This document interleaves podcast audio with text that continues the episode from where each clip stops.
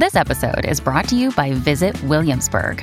In Williamsburg, Virginia, there's never too much of a good thing. Whether you're a foodie, a golfer, a history buff, a shopaholic, an outdoor enthusiast, or a thrill seeker, you'll find what you came for here and more. So ask yourself, what is it you want? Discover Williamsburg and plan your trip at visitwilliamsburg.com. When you need mealtime inspiration, it's worth shopping Kroger, where you'll find over 30,000 mouthwatering choices that excite your inner foodie. And no matter what tasty choice you make, you'll enjoy our everyday low prices, plus extra ways to save, like digital coupons worth over $600 each week. You can also save up to $1 off per gallon at the pump with fuel points. More savings and more inspiring flavors make shopping Kroger worth it every time. Kroger, fresh for everyone. Fuel restrictions apply. Welcome to the New Books Network. Hello, everyone. Welcome to This is the Place, a podcast series from the Common Magazine on the New Books Network. The Common publishes literature and art with a modern sense of place. I'm Emily Everett, managing editor of the magazine and host of the channel. Today, we'll be talking to Robin Lee Carlson about her essay, Reading the Ashes, which appears in issue 24 of The Common out last fall. Robin Lee Carlson is a natural science writer, illustrator, and author of The Cold Canyon Fire Journals Green Shoots and Silver Linings in the Ashes. Her art and writing have also appeared in Arnoldia and The Common. Robin's focus is ecosystem disruptions, anthropogenic and natural, and how landscapes and ecological communities change over time. Her work is grounded in direct observation and documenting the world around her as it unfolds. Robin Lee Carlson, thanks for joining us. Thank you so much. This is very exciting and it's great to meet you. Uh, great to meet you as well. Would you just set the scene for our conversation, describe where you're calling from right now? Yeah, so I am in Davis, California, and it is still um, late morning here, and it's gray and a little bit drizzly, which is incredibly rare for May weather. So I'm enjoying it as much as I can. Yeah, pretty gray here too in Massachusetts. Um, I would love to start off with a reading from your essay. Would you read the first few paragraphs for us? Absolutely. Reading the ashes. I walk slowly, each step sinking a little into the ground. With every footfall, a puff of ash curls upward, dusting the top of my boot and disappearing into the soft stillness of the day. It is a clear day with no clouds, but the air around me has a gentle haze a film that sometimes resolves into particles, pinpoints of ash in a slanting ray of sunlight. It has been two months since the fire, but the rising ash and the smell of smoke are strong, stinging the back of my throat and settling into a familiar ache in my temples. I've stepped off the trail to peer at a gaping hole where a tree once stood. Nearby, there are charred tree trunks, hollowed out by fire, but they are still standing, pointing blackened fingers into the fierce blue above. This tree is completely gone vaporized leaves, branches, trunk, roots, leaving only this hole in front of me. I imagine the last embers glowing at the bottom of the hole, insatiable fire consuming the final morsels of this particular meal. The white ash that is now settling onto my pants and shoes is all that is left of the tree. I squat down and pinch some ash between my fingers. Its feel is as delicate and slippery as the sibilance of its name implies. The missing tree its hole and I are all tucked into the bottom of the canyon and still in deep shadow as the morning light slides over the top of the eastern ridge. The slope begins just a few paces from us. When I look up the hillside, I see a constellation of scars where trees once were. In their place now are patches of ash, apparition white, showing how fully the living material combusted. Black ash means lower intensity fire, where not everything burns completely. White ash means a high intensity, all consuming burn. I stand and stare, releasing one held breath and finding myself holding another and another. Thank you for reading that. So, for our listeners who, who may not have read your essay yet, would you describe what the piece is about? So, the piece is based on standing, on visiting the canyon um, sort of being able to actually hike in the canyon um, after it burned um, in a second fire in five years. Um, after I had been visiting the canyon and sort of studying its um, studying its progress after that the first fire five years before, um, but I had started that project you know a few months after the fire, so I hadn't been there right after it burned. Um, and so having watched the recovery and the the response of, of everything in the canyon for five years, um, when it then burned again in um, a summer of, of a huge number of fires in California, um, it was a it was a, an incredibly intense experience to be to be back there right after it burned this mm-hmm. time and to be able to sort of see the cycle all beginning again and to be right back at the beginning and the beginning that I had missed the first time. So it was this very powerful experience of being able to take everything I'd learned over the past five years and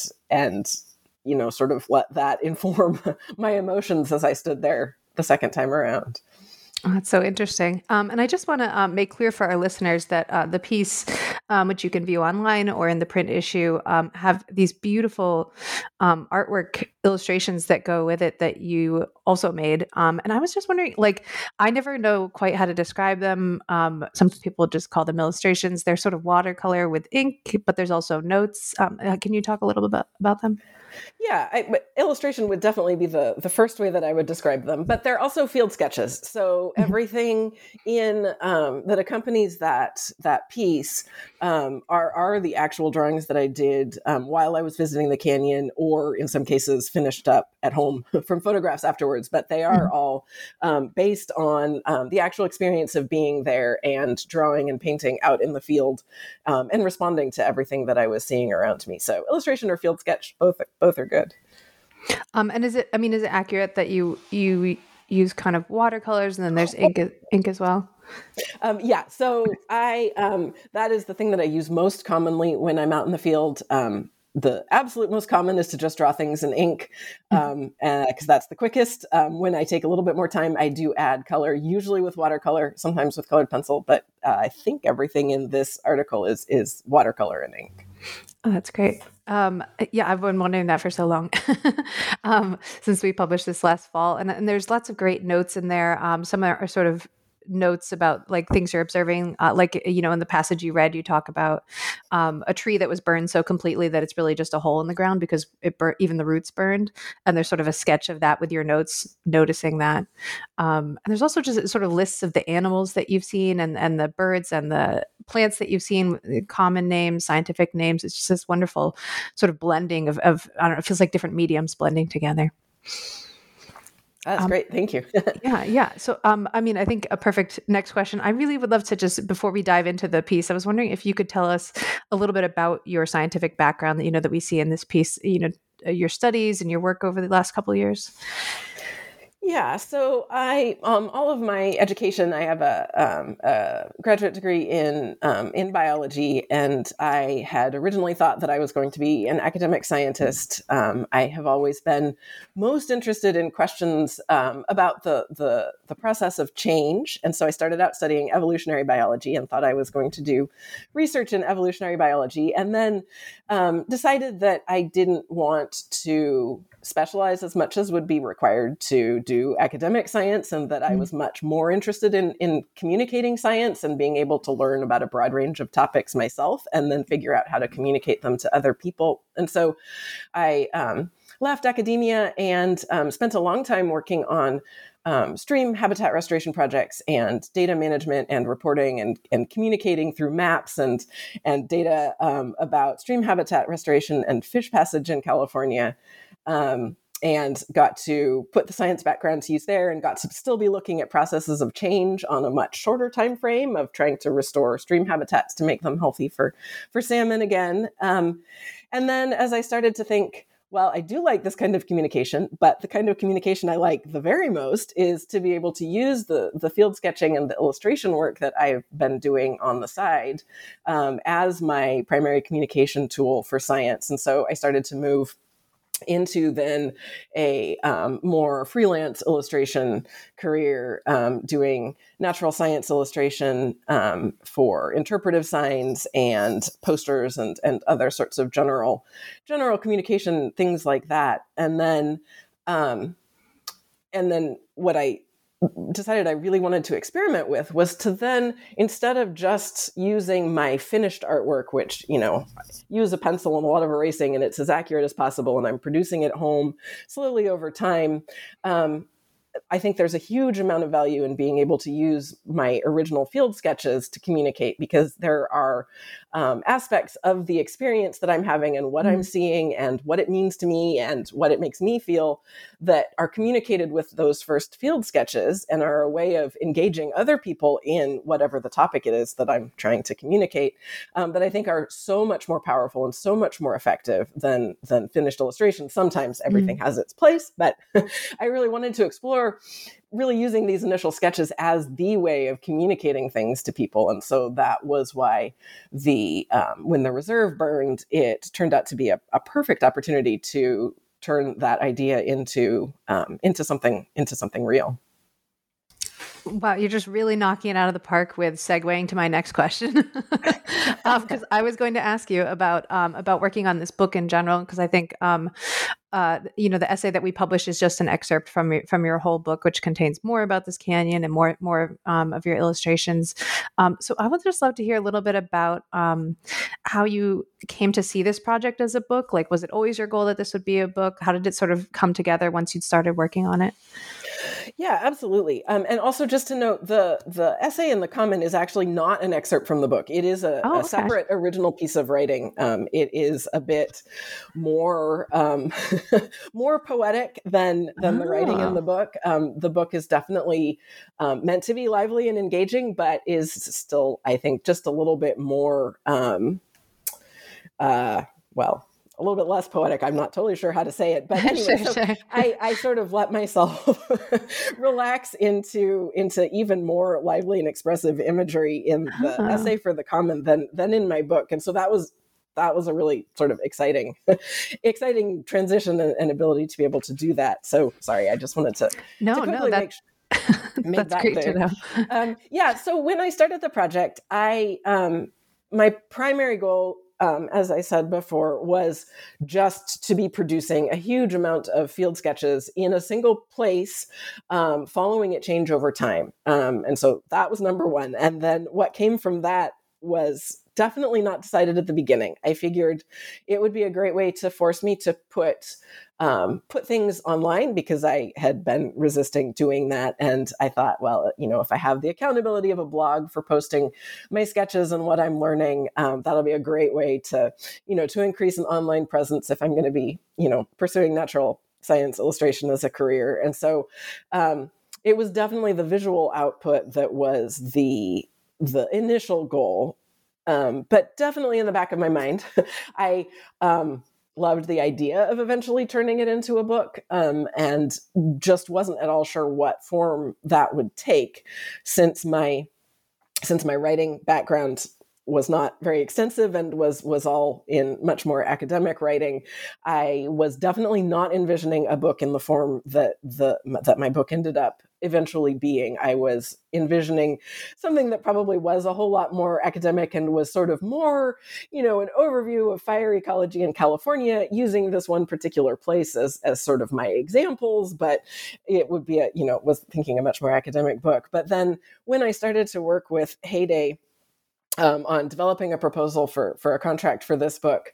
Um, you know, their vision for it was of of much more literary writing, and I um, am in- incredibly grateful for the process that I went through with them, where they expressed confidence in my ability to do that kind of writing because I didn't necessarily have that confidence myself, and so it I'm I'm I'm still surprised that I'm you know that I was able to write that way, and I'm very excited of, of, sort of watching the progression of how I wrote that book, and then also the way that I wrote the essay for the Common, um, of feeling like I now have a, a a range of, of writing styles available to me, and I'm definitely excited to, to keep exploring that.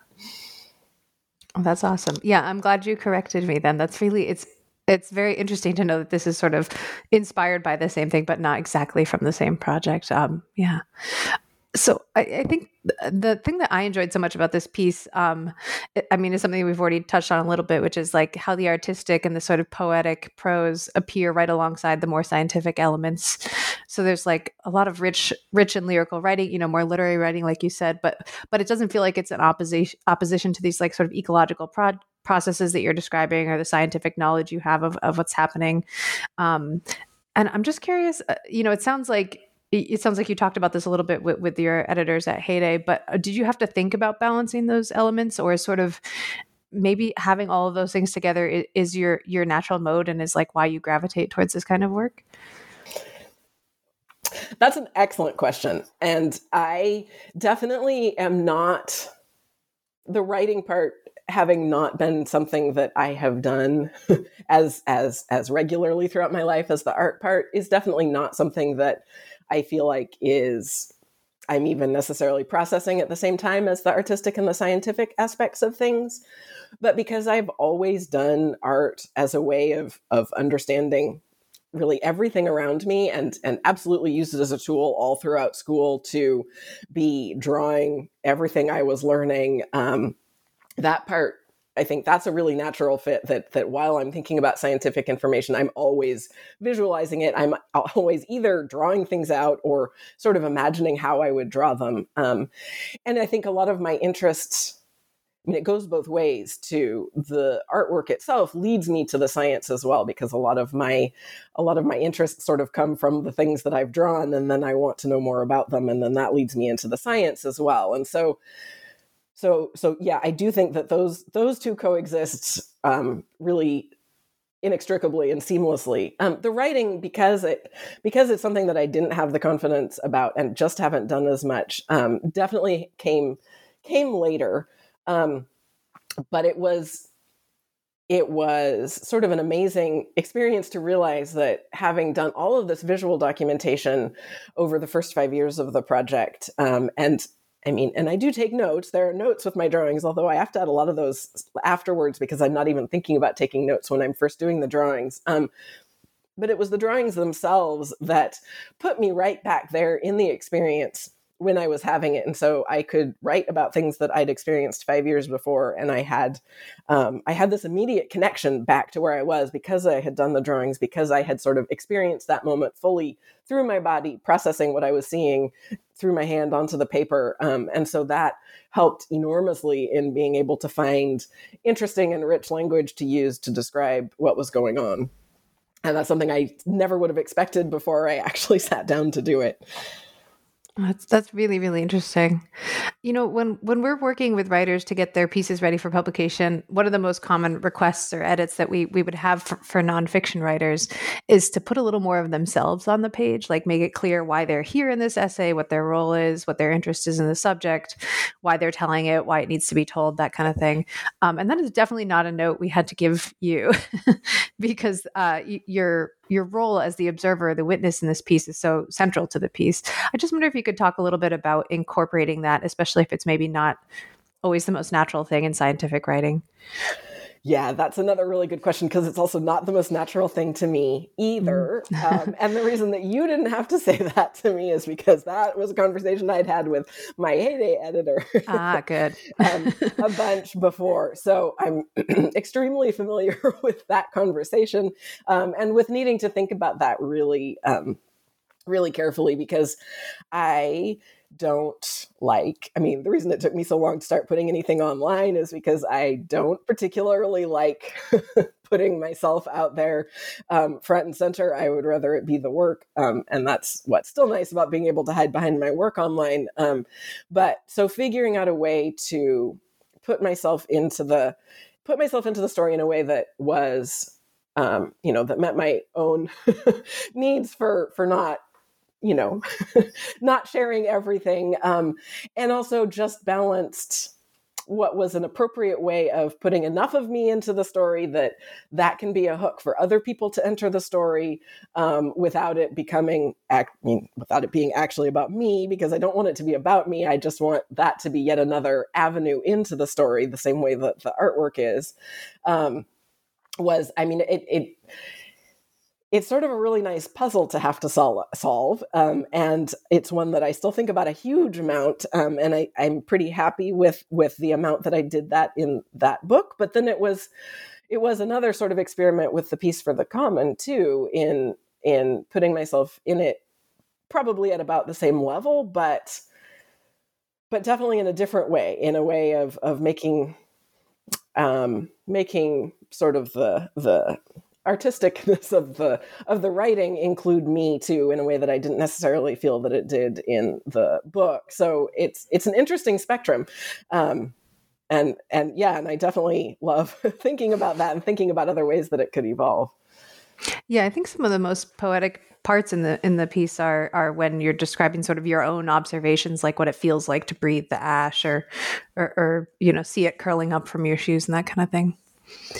Um, I think my favorite thing the first time i read this piece my favorite moment was uh, there's a moment later in the piece when uh, you reveal that that you know not only have you been here in this canyon before this isn't your first walk through it but that the fires have been here before and that the canyon burned five years ago as well um, I, am thinking more about the book. Maybe it's not a reveal in the book, but in this piece, it felt like a reveal to me um, because I think the first time I read it, I felt like I was going through this landscape for the first time and that you were as well. Um, and I just, I was wondering if you could say more. I think it just really uh, brings forward the idea of this being a cycle. So it's a cycle not just for the forest, but also for for you, the writer. Um, could you talk a little bit more about creating that, either that moment or just that experience of sort of eh, having the same experience twice? Yeah, absolutely. I you're correct in sort of guessing that it isn't a reveal like that in the book, just because that was not a realistic way to make the book structure work. There were a bunch of because the canyon burned twice and because I sort of went through the same things twice, it was definitely a challenge to figure out how to make the book structure make sense and flow well and still be, you know, still be a good story. Um, and and so the, the the resolution in the book is definitely different than in this essay. And in the essay, it was it was great to let that not be um, revealed up front and to let that be a surprise because because it was I, sort of like I said at the beginning, it was a really dramatic and intense experience to to go through that again, and and especially so because I had spent five years really coming to understand that fire is not for the natural world is not the cataclysm that we think it is and that you know there are all sorts of species that are waiting for the fire and that's the absolute best time for them um, in the entire e- ecological ecosystem cycle that this is their time this is what they're waiting for this is not a disaster this is perfect. And i had been coming to really understand that through direct experience and and and and you know through seeing what was happening in the canyon, and of course also through reading scientific literature, I deeply believed that.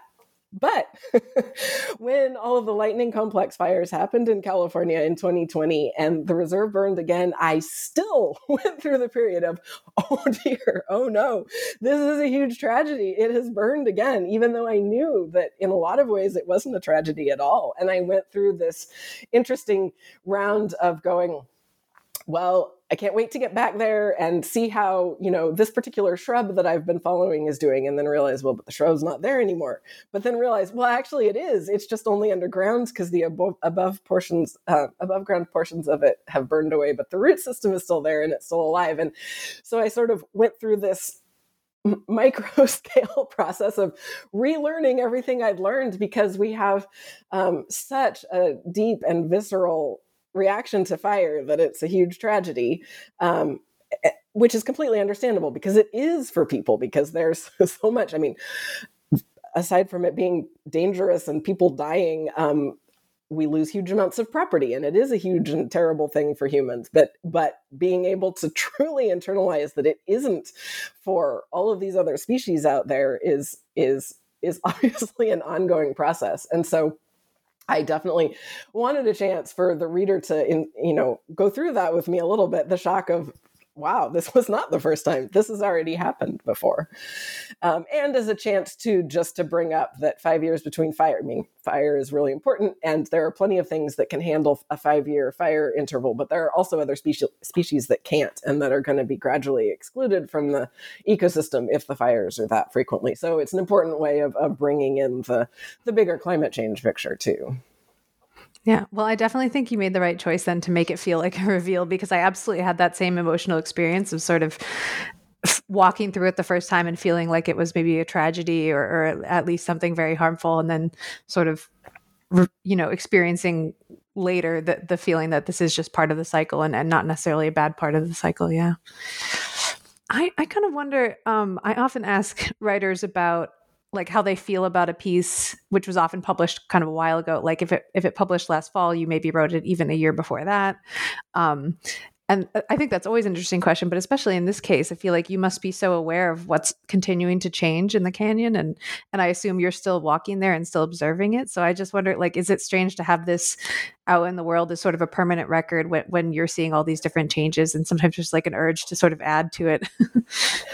yeah, I am sure that I will. I haven't gotten to that point yet because it has now still only been well, at least I haven't gotten to it in a dramatic way. Um, it's only been three years since that second fire. And so um, while I do constantly think of tiny updates of, oh, look at this. I hadn't seen that before. I wish I could add that to the to the book or to the essay. Um, but but because I'm still within those the five years that I experienced the first time, um, there's not I don't feel as though I'm I'm I'm adding huge new pieces to the story. I know that there will be differences, and so what's what's interesting is is sort of waiting to see, um, you know, maybe by the time the, another five years have gone by, what the differences are between the two. Again, because five years is a shorter interval and it is going to have impacts, but but I don't feel like I've quite gotten there yet. But I am fully expecting to have all sorts of things where I think, oh man,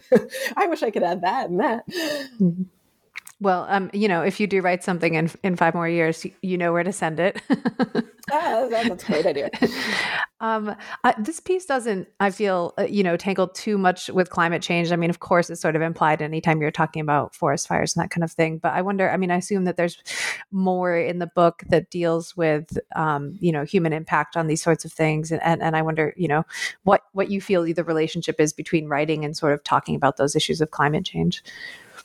Yeah, so it was definitely um, something that I um, had very consciously in my mind the whole time putting the book together, and I had I had started writing the book before that second fire. So the original concept for the book was was quite different than the final one in a lot of ways because I hadn't realized I was myself going to be going through this shortened fire cycle um, and having and you know an even more natural segue into that kind of conversation. And so, um, yeah, definitely in the book I talk about the implications and talk about some of the things that that researchers have seen already in um, in both this canyon that I'm studying and nearby places that have burned a bunch of times recently and some of the changes that they're seeing and what that means compared to what's happening in the rest of the state and in the west um, with shortened fire cycles. And also just of course the the things that you can't really tease apart that we've had you know a whole lot of drought